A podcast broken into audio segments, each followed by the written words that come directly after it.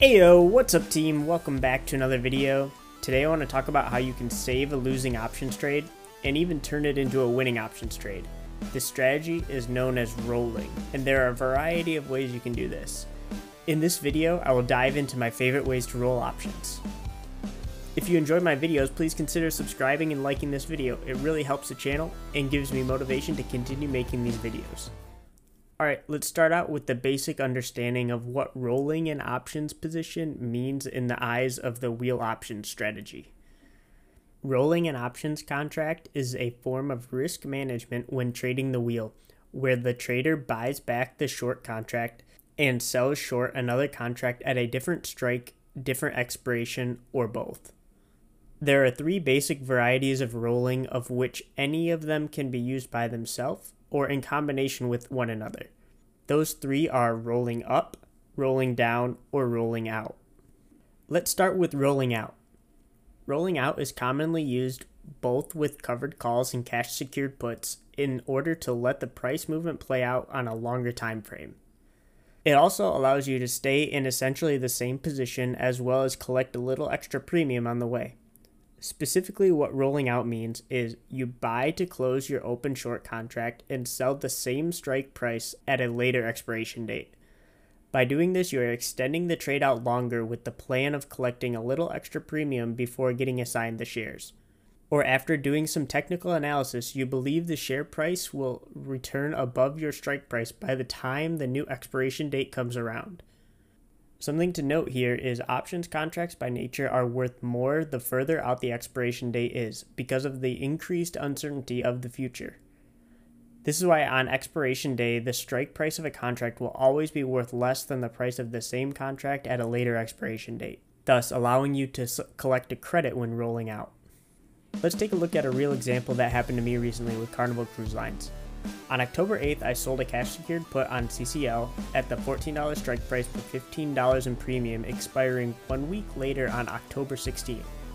Roughly a 1% return on my collateral and an 83% chance that this contract would expire out of the money. So I thought. At the time, CCL was trading at just above $15.50 and experiencing a minor sell off. I wouldn't mind owning the shares of CCL, but I wasn't expecting to be assigned this time around. Fast forward a couple days later to expiration day. On October 16th, CCL was trading below my $14 strike price, and I had to make a decision. Did I want to hold my in the money contract through expiration and be assigned shares of CCL? Or did I want to avoid assignment this week and roll the contract to a later date?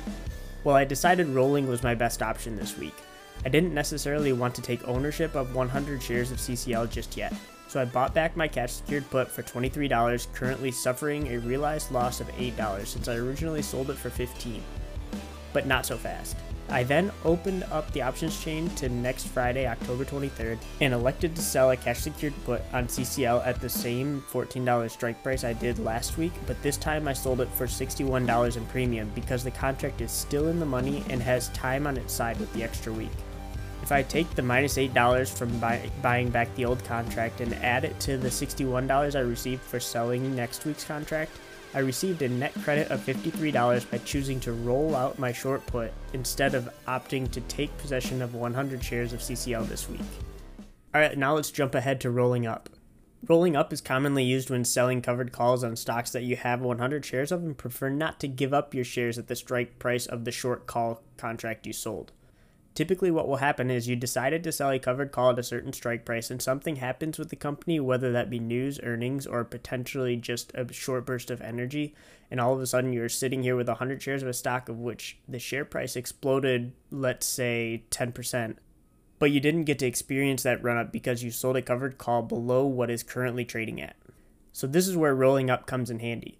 Rolling up means you buy back your current covered call for a loss and then sell another covered call at a higher strike price. Typically, rolling up is paired with rolling out, where you would choose to roll out and up in order to capture a higher premium and not have to take a loss on your initial covered call, while also making strides to bring your covered call strike price back up above the current market price and get the covered call to expire out of the money. This technique can be very helpful if you wish to keep your shares for longer. Let's look at a real life example where I used this. On October 2nd, Dropbox was trading at just over $19 per share, so I sold a covered call at the $20 strike price expiring October 9th for $23 and a 75% chance of expiring out of the money. Over the week, Dropbox continued to go up, and on expiration Friday, it ran all the way up to $20.20, blowing the top off my covered call, which means I would have to give up my shares at the close of trading. But since I am not ready to sell my Dropbox shares yet, I chose to roll that contract up and out by buying back my short call for $23 and elected to sell the $20.50 strike expiring the following Friday, October 16th for $26 in premium. Now I know what you're thinking. $26? Isn't that only $3 credit since you had to buy back your old contract for $23? Well, that is true, What I also did was bump up a strike price. Thus, I will be able to capitalize on $50 of capital gains since my cost basis is $20 and $3 of the net credit and premium, for a total of $53 of potential profit by rolling my covered call up strikes and out expirations. But most importantly, it allowed me to keep my Dropbox shares because I plan on holding onto them for a bit longer. And finally, let's talk about rolling down. Rolling down is most commonly used to save a cash secured put that has gone in the money. And similarly to rolling up, when you roll down, you will likely pair it up with rolling out. All three of these strategies are very similar in that the idea is to try to increase your timeline for price movement to play out while also trying to collect premium by avoiding assignment.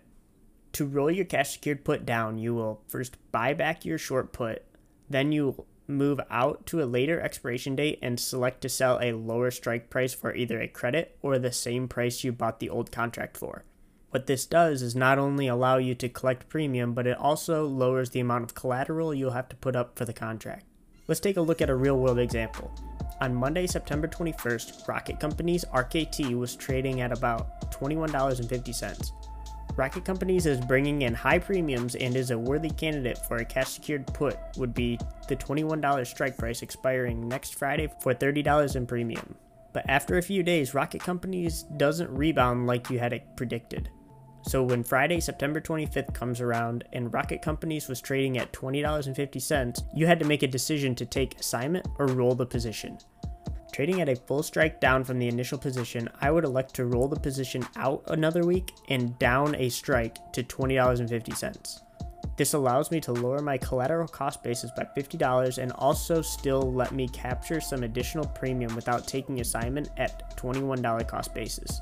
If next Friday RKT is trading below the strike, I would either take the shares at a price of $20.50 or continue to roll down until the put expires out of the money. Alright team, that's a quick tutorial on how to use a few different rolling option strategies when trading the wheel strategy. If you don't know the wheel strategy, I have made three detailed tutorial videos on it and also have a variety of other videos that show examples of real trades I used using that strategy. Well, that's all I have for you today. Remember to like this video and subscribe to my channel. See you next time. Peace.